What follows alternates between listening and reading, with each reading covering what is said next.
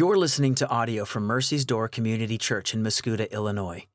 If you'd like to get more information about Mercy's Door, we'd love for you to connect with us on Facebook or check us out at mercysdoor.org. So, last few weeks, if you've been with Mercy's Door, you know that my tone has been on the heavy side. I said it's been tough because as we move through the Passion account, it's just been whether it's Annas or Caiaphas or the religious mob or Pilate, just this story just laced with wickedness and holding out to you guys some sober warnings about how this, these different types of wickedness can take root in us and we can be blind to it just as they were blind to it. It's been hard. And this passage today, fortunately, really centers on Jesus. We get to look at him. But sadly, he's suffering in this passage today. And my prayer as I was preparing for this morning was that the church would be uh, ministered to, that, that the Lord would draw near to you this morning as you behold the suffering Messiah that he would do a work this morning in the church to reorient the way that we think about suffering, the way that we think about wrath and judgment, and that we would be renewed in a full understanding of what actually took place in Jesus Christ's life, suffering, and death, ultimately his resurrection. There's a specific doctrine that I want to get after this morning. And I want to hold out the problem to you on the front end, and then we're going to work our way through uh, how this gospel account testifies to its error. See, a lot of times, even in Christian circles, we reduce what happened at the cross, we reduce what happened in the suffering and death of Jesus Christ to something like a soldier jumping on a grenade. And this is a beautiful picture of sacrifice, a soldier jumping on a grenade, but it's a super incomplete way to see the atoning work of Jesus. I want to hold it out to you why. A lot of times when we think about the cross of Christ, what we do is we say, the cross of Christ liberated us from the power of sin and will liberate us from the presence of sin, but it had nothing to do with liberating us from the penalty of sin. Instead, Jesus came on a rescue mission to save us from sin itself. Sin was the bad guy that Jesus was coming after, that he was trying to rescue us from. Like it's this other entity, and it's a grenade that was rolled into the room, and it threatened us. It, was, it threatened to harm us, and Jesus just loved us so much that he threw himself on the grenade in order to spare us from the consequences of sin from maybe the presence of sin, from the power of sin. He just wanted to save us from sin.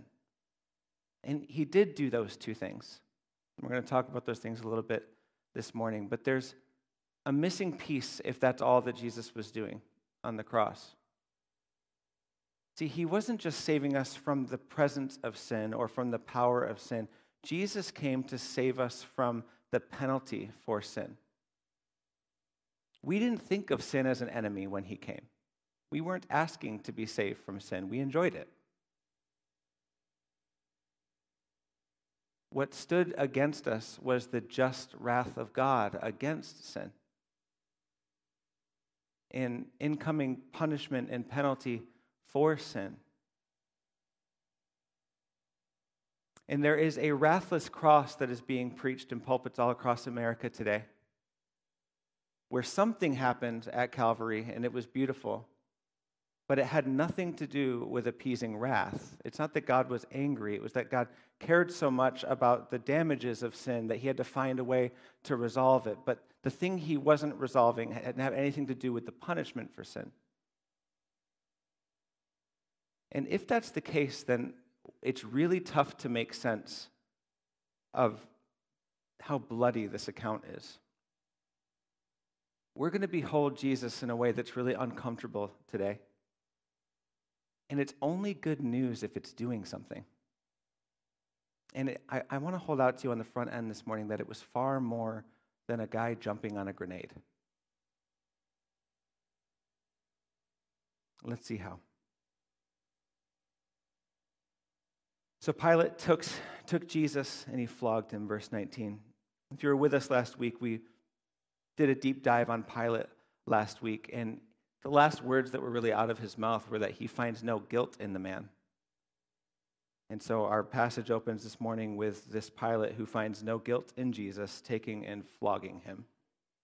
So what I need you to see for first order this, this morning is, is Jesus tied to a post, chained to a post on his knees, and Roman officers up on a stone platform in order to get a good angle, and they are whipping and flogging and scourging him with a whip with sharp objects on the ends in order to rip away and tear away the flesh. They would do this brutally and mercilessly, one third of the lashes being on the front end and two thirds of the lashes being on the, on the back, as they just tore the flesh from the bone and left him mangled, bloodied, scourged.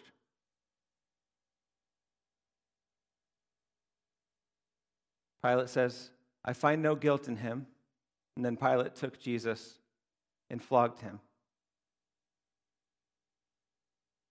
And then the soldiers twisted together a crown of thorns, verse 2, and they put it on his head and they arrayed him in a purple robe. And so we see now that there's this, there's this crown that Jesus is wearing on his head, and the only crown he ever wore in this life was one of suffering, one of pain.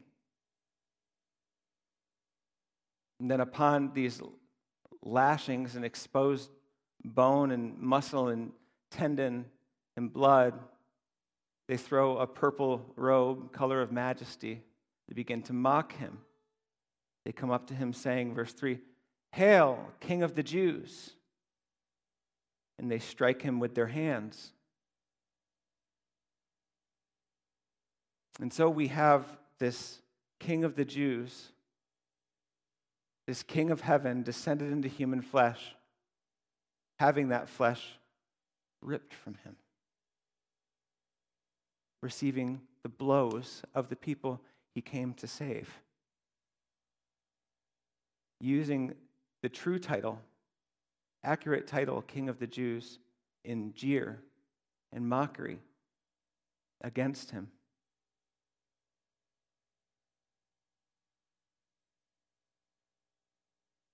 You've got to see it.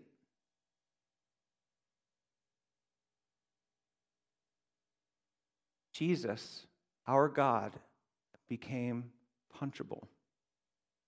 So flesh was he, so man was he, that he was able to be killed. See, when we talk about Jesus dying for us, sometimes we skip right over this magnificent truth that in order to die for us, he had to become dieable. He took on flesh in order to lay it down. We're seeing our God in a way that is, it ought to be very uncomfortable for us. His humanity is on grand display here. I've preached it several times at Mercy's Door, but I, I want you guys to know that there was a, a major transformation in my faith the moment that it really occurred to me that Jesus was fully man.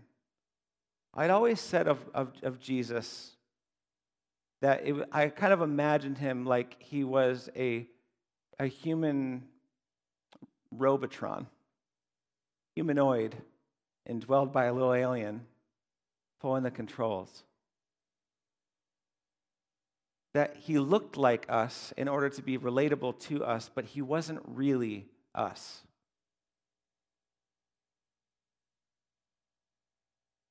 And so he let us break him open. And we saw that he bleeds blood. And we saw that his flesh tears away like us. His humanity was on display. And Jesus becoming fully man is incredibly important because the doctrine that I want to teach this morning is one some of you know and some of you may deny. And it's the doctrine of penal substitutionary atonement.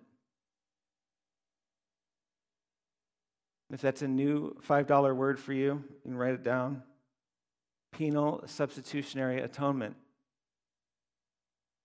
Just a fancy expression to say that Jesus died an atoning death that accounted for the punishment, the penalty that was due for us.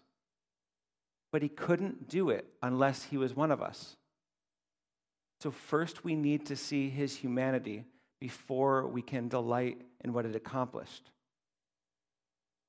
He became flesh and bone, he became punchable, he became killable. And then he turned himself over to have these things done to him. So we have Pilate this morning taking this guy who he finds no fault in, flogging him, beating him, pressing a crown of thorns into his head, mocking him, adorning him, hitting him, and bringing him back before the people. Hail, King of the Jews. This is to fulfill Isaiah chapter 53, verse 3 prophecies 700 years before it happened. He was despised and rejected by men, a man of sorrows and acquainted with grief. And as one from whom men hide their faces, he was despised, and we esteemed him not. Surely he has borne our griefs and carried our sorrows, yet we esteemed him stricken, smitten by God, and afflicted. But he was pierced for our transgressions, he was crushed for our iniquities. Upon him was the chastisement that brought us peace, and with his wounds we are healed. He was oppressed, verse 7, and he was afflicted, yet he opened not his mouth. Like a lamb that is led to the slaughter, like a sheep that before its shearers is silent, so he opened not his mouth. By oppression and judgment he was taken away. And as for his generation, who considered that he was cut off out of the land of the living, stricken for the transgression of my people, they made his grave with the wicked, with a rich man in his death. Although he'd done no violence and there was no deceit in his mouth, yet it was the will of the Lord to crush him. He has put him to grief. When his soul makes an offering for guilt, he shall see his offspring, he shall prolong his days the will of the Lord shall prosper in his hand. Out of the anguish of his soul he shall see and be satisfied. By his knowledge shall the righteous one, my servant, make many to be accounted righteous, and he shall bear their iniquities. Because he poured out his soul to death and was numbered with the transgressors, yet he bore the sin of many and makes intercession for the transgressors. Amen. Jesus came to do something. He didn't die a pointless death and he didn't jump on a grenade. He, he plotted the steps in order to ensure that he would take on flesh and lay it down again in a very specific way for a very specific reason, in order to fulfill what was written that we had a great need. And that great need could only be met by a perfect atoning sacrifice. You see, this is the testimony of all of Scripture. From the beginning to the end, what we see is the need for someone to stand in. It's like I preached last week we need help. Not just from the effects of sin, not just from the power of sin, but from the penalty of sin. Our just God has seen our sin. He has looked upon our rebellion, and his wrath has been kindled. The wages of sin are death. Don't forget, the curses in the garden were applied to all mankind. We're talking about not just cursing the ground, but we're talking about all of man being thrown into spiritual death. This is where we pull these, these doctrines that we preach week after week at Mercy's Door that we were all dead in the trespasses in which we once walked, but have been made alive again with Christ. Guys, our spiritual death was meant to be eternal eternal separation from God. This was the penalty, this was the wrath of God against sinful man. And yet we see all throughout the Old Testament these stories, don't we? Like with Abraham and Isaac, where he provides a ram. Or in the sacrificial system in, in the ancient days, how he would allow for the priesthood to stand in and to make atoning sacrifices for the people. And yet, what would happen after the priest would make a sacrifice for the people? The day would come yet again where they needed to make another and another and another and another. The Passover story where the destroyer, the wrath, the, ju- the judgment of God passing through for a specific people in a specific region on a specific day. They needed a substitute to protect them from the wrath of God, such that when they painted the, the post and lintel of their door with the blood of a spotless lamb, they were spared from the judgment of God. All of these, these examples in the Old Testament are pointing us to a truth. We need help, we need atonement. We need one to stand in for us because we can't make payment for our sin. If we were to make payment for our sin, we would, like I said last week, be always paying and never paid.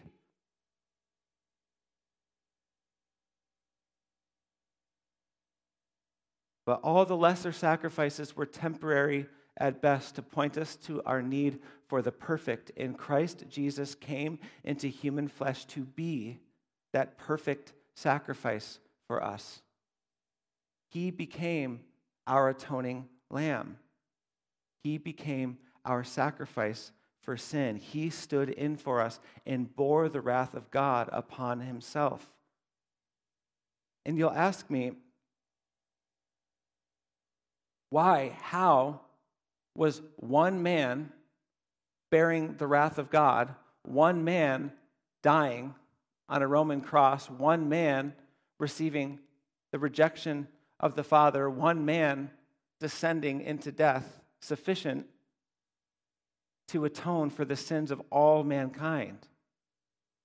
And I'll answer you twofold. One, because the Father said it is sufficient, and that's good enough. His wrath was satisfied as he looked on him. But he gives us more than that. What we can know about Christ is that it was his perfection as an atoning sacrifice. You see, Jesus Christ came and he lived a sinless life. Like, do we really get that? That he lived a sinless life? A sinless life. I've said it like this before. Just take the, the greatest command, just one command, and apply it to yourself to love the Lord your God with all your heart, soul, mind, and strength, and to love your neighbor as yourself. Let's just take the first half of that to love the Lord your God with all your heart, soul, mind, and strength. Not one of us has ever done that for one second of our life, but Jesus Christ did that every moment of his life, as, as well as all of the other things that honored the Father. He perfectly walked in the will of God, not just by what he abstained from, but by what he did. Jesus Christ lived a life of perfect righteousness before God. He was perfectly pleasing before the Father. Jesus Christ was that good, is that good. We have to see him as fully human first before we can really marvel at how good he is. He stood in as one of us and then acted like God fully human, fully God. He brought the two together and lived the life that we were meant to live, such that when he offered it up willfully, it was a sacrifice, an atoning sacrifice so good that it satisfied and pleased the wrath of holy God against all mankind. Goodness. He lived for you, He suffered for you, He died for you, and he rose for you. These are the mechanics of the gospel, but do we remove them? Do we take the mechanics and remove them from the person? Like, do we really see him and understand what it means when we say, He lived for you? When we read this, do we understand He suffered for you? See, seeing that perfect sacrificial lamb bloodied and scourged beaten and mocked, crucified, tried and denied. Not only is it a mirror like the law in the Old Testament to show us just how badly we needed an atonement, but it also shows us just how good our God is that He would go to these lengths.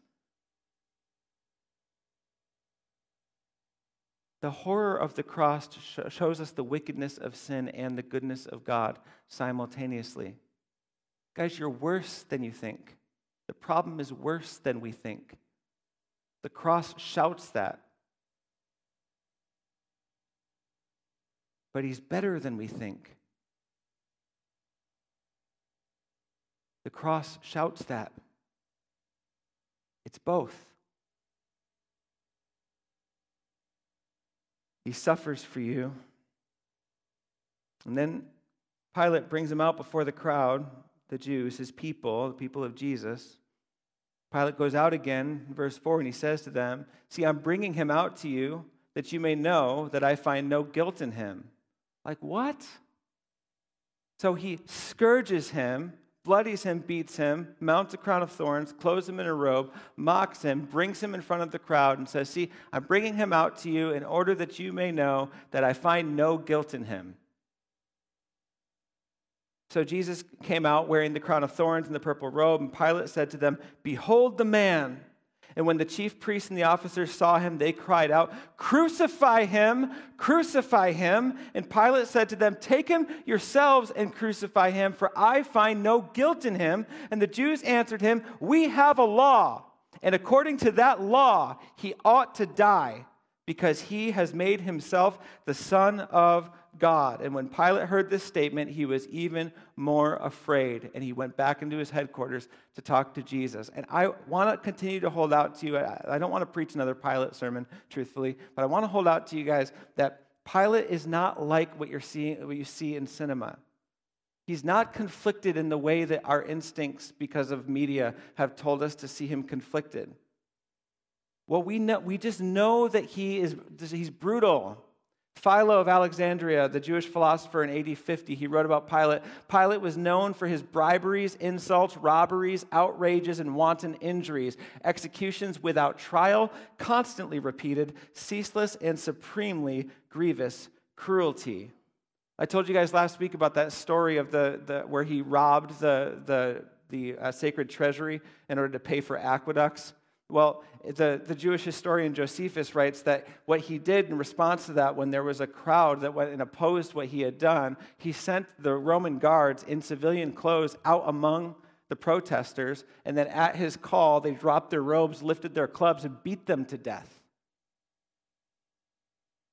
We know enough about Pilate to know that this is not contrition that he's dealing with, and then the story itself bears to that how is he simultaneously feeling moral dilemma while also mocking the guy?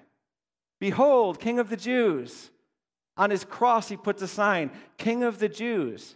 He seemed to enjoy this, flaunting this in front of the Jewish people. Look at your king. Pilate was the worst.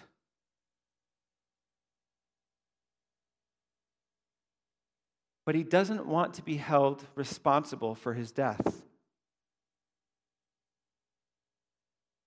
And if you still don't buy what I'm selling, he doesn't care if he gets crucified. He just doesn't want to be the one to do it.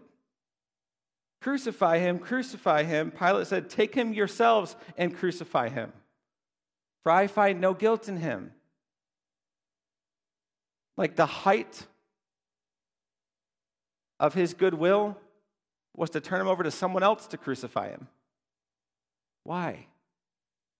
Well, we know from the other gospel accounts that his wife had had a dream that disturbed her, and she said, This is a holy man.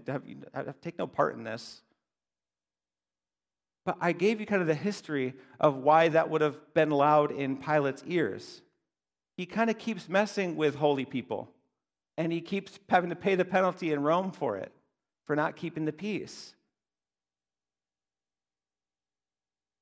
But here, when they say, we have a law that says he ought to die because he's made himself the Son of God, said Pilate heard this and he was even more afraid. And he enters his headquarters again and says to Jesus, What? Where are you from? Now, this is a little bit of conjecture on my part, but I believe what he's asking is if I go through with this to appease this crowd, is there another crowd that's going to come behind them looking for this guy, holding me to task for what I did here? Where are you from? Who is calling you king? These people don't think it. They want you dead. Who doesn't want you dead? And are they coming after these guys? He's just trying to save his own hide. It's not going to work. He's going to end up removed from his office within a couple of years after this, again, because he unnecessarily and violently killed some Samaritans. So he brings him into the headquarters and he just wants to know is it safe to kill you?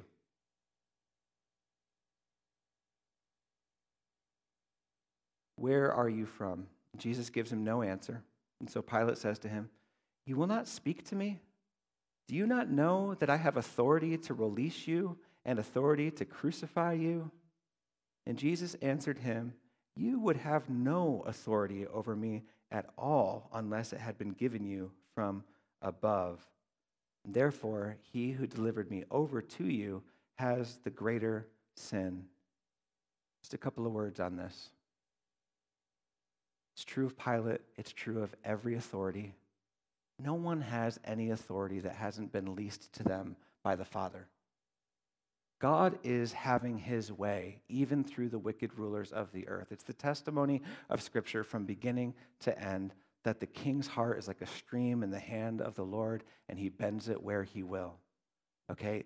Our God is reigning supreme over all the nations of the earth, all the kings of the earth, all the authorities that he's established, and he's even using what they intend for evil to carry out his good purposes in creation. This is really good news, such that God in human flesh, Jesus Christ, being questioned before Pilate, Pilate says to his face, Don't you know my authority here? And Jesus is like, You don't have any authority. Only that which God has given you. My Father. And I trust Him. Do what you're going to do. The greater sin is with those who delivered me over to you. And that's just objectively true. Because the ones that delivered him over were his people. He said, We have a law. We have a law. We have a law.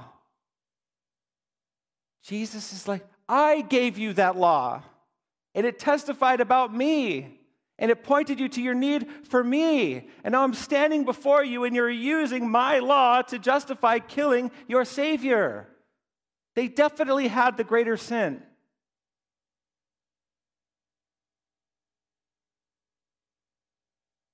From then on, Pilate sought to release him. Verse 12. But the Jews cried out, If you release this man, you are not Caesar's friend. Everyone who makes himself a king opposes Caesar. And when Pilate heard these words, he brought Jesus out, he made his judgment, and he said to the Jews again, Behold, your king. And they cried out, Away with him, away with him, crucify him. And Pilate said, Shall I crucify your king? The chief priests answered, We have no king but Caesar. And this was literally Pilate's job was to get them to say those words. His whole job was to bring the people of his region under subjection to the Roman Empire. This is why he was constantly at odds with them. These are the words he's looking for. These are the words that led him to go through with it. The Jews knew exactly how to play him You guys remember the story from last week when he tried to erect the Roman standards in Jerusalem, when he tried to erect the shields bearing Emperor Tiberius' name in the house of Herod, there was a major outcry. Here, these Jews are saying to Pilate, We have no king but Caesar. You're no friend of Caesar if you don't kill this guy. Why the change in tone? It's all just political posturing. Back and forth, political posturing. Nobody cares about the King of Heaven on trial here. Everyone just trying to get their way. And so when he heard this, we have no king but Caesar, he delivered him over to be crucified. We'll get to the crucif- crucifixion over the next two weeks.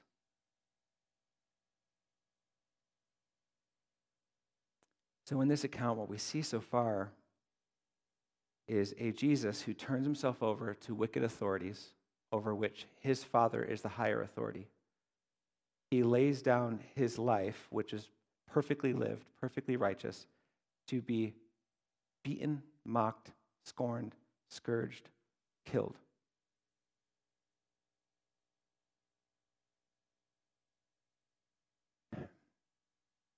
Trying to find a way for us to see this as more than jumping on a grenade.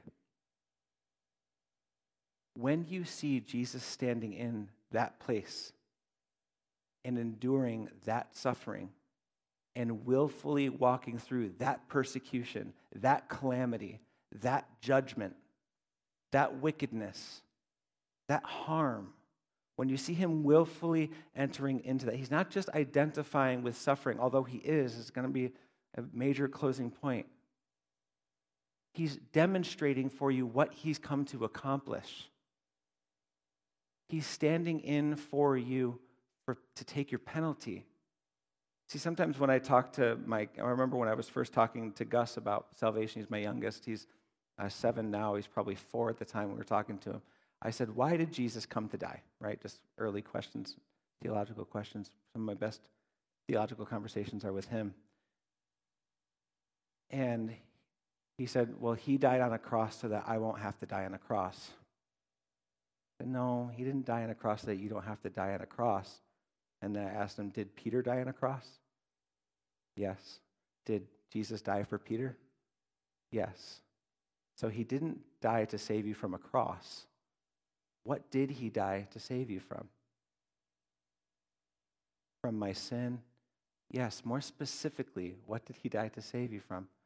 From the penalty for my sin. From the penalty for my sin.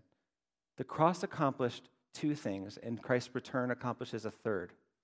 Three things. These should be in your notes if you're, if you're a note taker.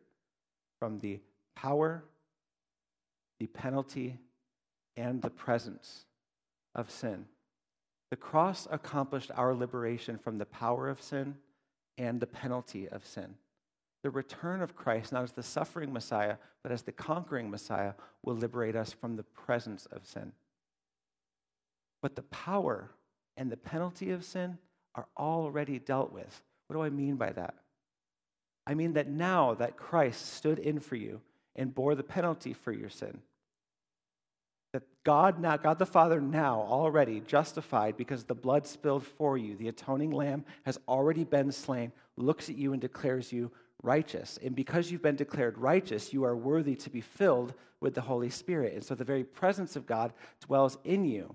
And you've been made able to receive that type of righteousness because of the blood that was spilled for you.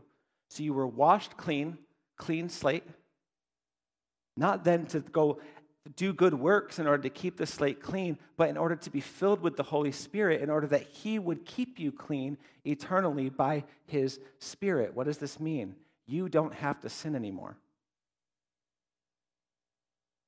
I know what I just said. But you don't. You used to have to. You were a slave to the prince of the power of the air. You were children of the prince of the power of the air. By nature, children of wrath. Even your good deeds were as filthy rags for the wrong motives, because everything is meant to be done unto the worship and glory of God, and you did not one thing to those ends. But with the Holy Spirit in you, you have been freed from the bondage of sin and death. It means that now that you have the Holy Spirit indwelling in you, because Christ stood in for you, washed you clean, and sent you the Spirit, you don't have to sin. That's good news. But then you're gonna. And when you do, the pouring of the blood covers you. See, there's two pourings that happen in the first coming the pouring of the blood and the pouring of the Holy Spirit. One is so, in order that you might not sin. The other is that when you do, that you would be washed clean of it, that you would be forgiven. It's this, it's this perfect duo of security, and you're meant to walk in it. And then it's to cause us to cry out, but when will we be freed from the presence of sin, from the very temptation to sin? And that's when Christ returns. at the second coming as the conquering Messiah with the double edged sword, with the white horse, with the robe dripped in blood. These, these images, these, of prophetic literature at his return, where he will separate the wicked from the righteous and he will purge the earth of wickedness and he will reign eternally in the new earth. This is promise. How do we know he's going to come back? Because he said he'd come the first time and he did. So he's trustworthy. So, how should this change the way that we think about suffering? Because a lot of us think if it's really true that the cross accomplished liberation from sin, liberation from death, then there shouldn't be this much suffering. And it's errant thinking. And so, this is why it's part two of last week's sermon. I need you guys to hear this. You are liberated from the presence of sin at the return. It is the penalty and the power that you've been liberated from now. So do not be surprised when suffering comes your way. Do not think that something odd is happening to you. Instead, count it as joy, brothers, when you encounter sufferings of various kinds. Let me give you a different way of thinking about suffering. Philippians chapter 1, 29. For it has been granted to you that for the sake of Christ you should not only believe in him, but also suffer for his sake. Hear those words for the sake of Christ. Suffer for his sake. 2 Corinthians 12:10. For the sake of Christ, then I am content in weakness, insults, hardships, persecutions, and calamities for the sake of Christ. Romans 5, 3 and 4. We rejoice in our sufferings, knowing that suffering produces endurance, endurance produces character, character produces hope. Suffering that produces hope what has changed here, guys? Romans 8 18. For I consider that the sufferings of this present time are not worthy to be compared with the glory that is to be revealed. Glory, guys. It's 2 Corinthians 4 17. This light and momentary affliction is preparing for us an eternal weight of glory. Christ standing in for us in suffering on behalf of mankind has fundamentally changed the nature of suffering such that from here to there, all of your suffering for the sake of Christ produces good things. It produces glory. It produces endurance. Endurance produces character. Character produces hope. And we're not just talking about persecution on account of being a Christian. I'm not just talking about being lit on fire for your profession of faith. I'm talking about 2 Corinthians 12:10, content in weakness, insults, hardships, persecutions, and calamities. So whether you're shipwrecked or snake bitten, stoned, or whatever comes your way, the function of suffering is now for you. Why? Because Christ entered into it and used it to bring about good purposes, such that now that you're joined to him, him, indwelled by his spirit, when you are brought into suffering, it only produces good things, only goodness. And you're like, no, Adam, you've not seen my suffering. And I'm not saying that you will see that it was good until you stand before him and suddenly it is being compared to the glory that has been revealed. Paul didn't say, I'm not suffering. In fact, he testifies that at a certain point in his ministry, he despaired for life itself. He wanted to die. But he persevered. He said, For our sake, that to live is Christ, but to die is gain. He just wanted to behold the glory that was going to show that all of the suffering was for good. You won't always see it. You probably won't often see it but one day you will behold with your eyes that all of it was serving a great good. And then you will be saved from the presence of sin eternally. You know, Paul talked about suffering. I've preached this many times, but it never gets old for me. He talked about suffering. He said that when he suffers, that he, got to fulfill what was lacking in the sufferings of Christ. It's a weird expression. to cause some controversy, as if there was anything lacking in Christ's sufferings, right? But there's this portrait, and I preach it often because it's important for you to understand the privilege of suffering. Because the Lord already knows the day when he will blow the trumpet sound and declare enough, and every knee will bow and every tongue will confess that Jesus Christ is Lord to the glory of God the Father. Because that day is set, and because on that day he will wipe away every tear from our eyes, and there will be no more suffering. That means that every day we get closer to that day. And that means that every drop of suffering that the church endures, they are drinking up a finite amount of suffering that will ever exist. The amount is known. The allotment of suffering that will ever take place on the face of the earth is known to God. And every drop of suffering that you drink, church, is, t- is taking it from an account that has a finite amount of suffering before Christ will say, Enough. That's how Paul saw suffering. And that's how he was able to count it joy.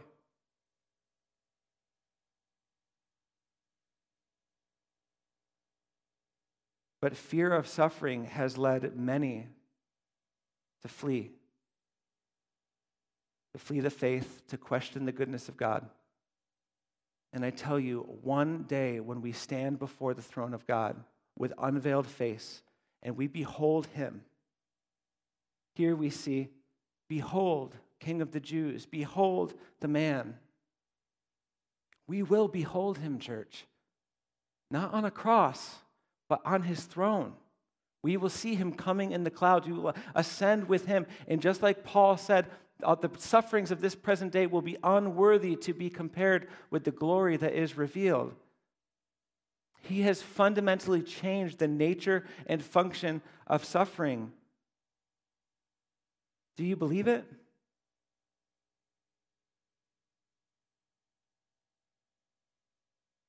I don't always believe it. So many of us have oriented our entire lives around avoiding suffering. We're like Barabbas demanding prosperity now. And functionally, the unbelief there if we're really honest, is that this life is as good as it gets.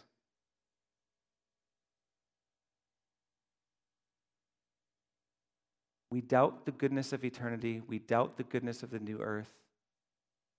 We doubt the sufficiency of Christ to redeem suffering for his good purposes. And it's a slavery, guys. We will pad our lives with comfort and security, and we will grit and bear it, and we will look down.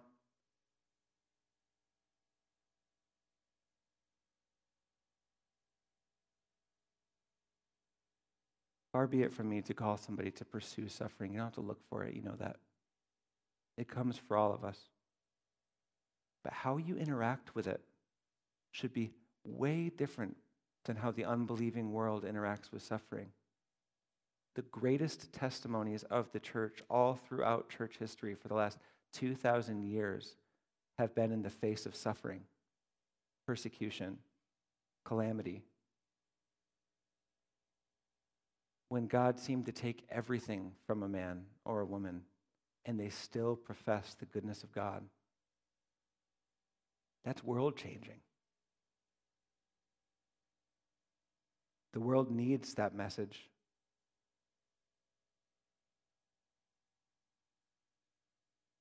And so here's my invitation for you in closing. In Acts 26 22, Paul is appealing to King Agrippa. He says this To this day, I have had the help that comes from God. Amen.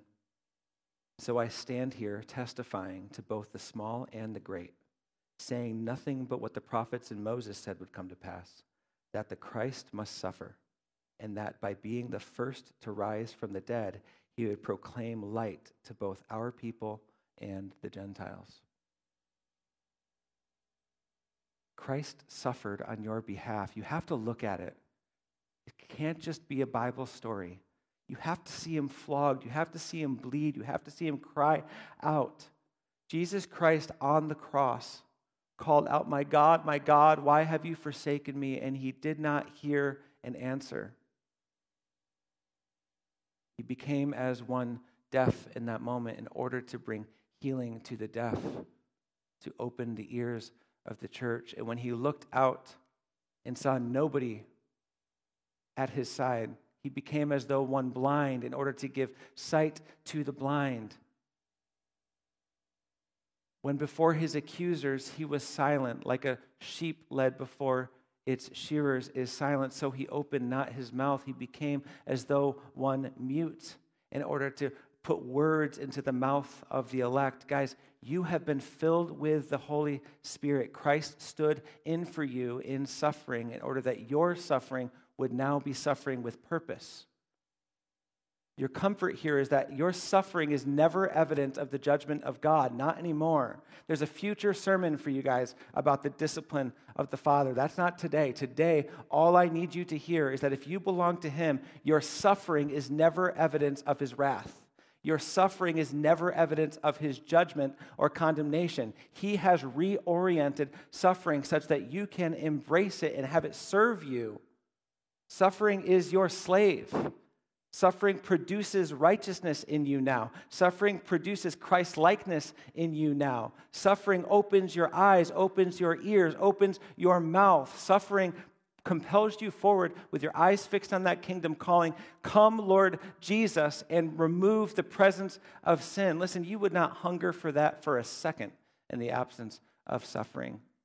It is the remaining piece of the gospel that he would return and wipe the earth clean of it. But until then, it is your honor to walk in the likeness of Christ in his suffering in order that the gospel would advance on the nations. I know that I have been a one tune preacher for weeks now on this. But the only reason that the conquering Messiah has not come, the only reason why the trumpet hasn't sounded is he has not gathered the full number. He wants more. Our good God wants to save more. And some of us will not participate in that work because we will not, we will not endure suffering. We have an intolerance for suffering. But if Christ could do it and then fill us with his spirit, then he can help us to suffer like him. And when we suffer poorly, we are covered in his blood. Guys, whether you fail or whether you succeed, you are covered because of Christ. Let it compel you forward, not into paralysis. I want to pray over you here. Hear my words and let them, let them be a blessing to you as I pray.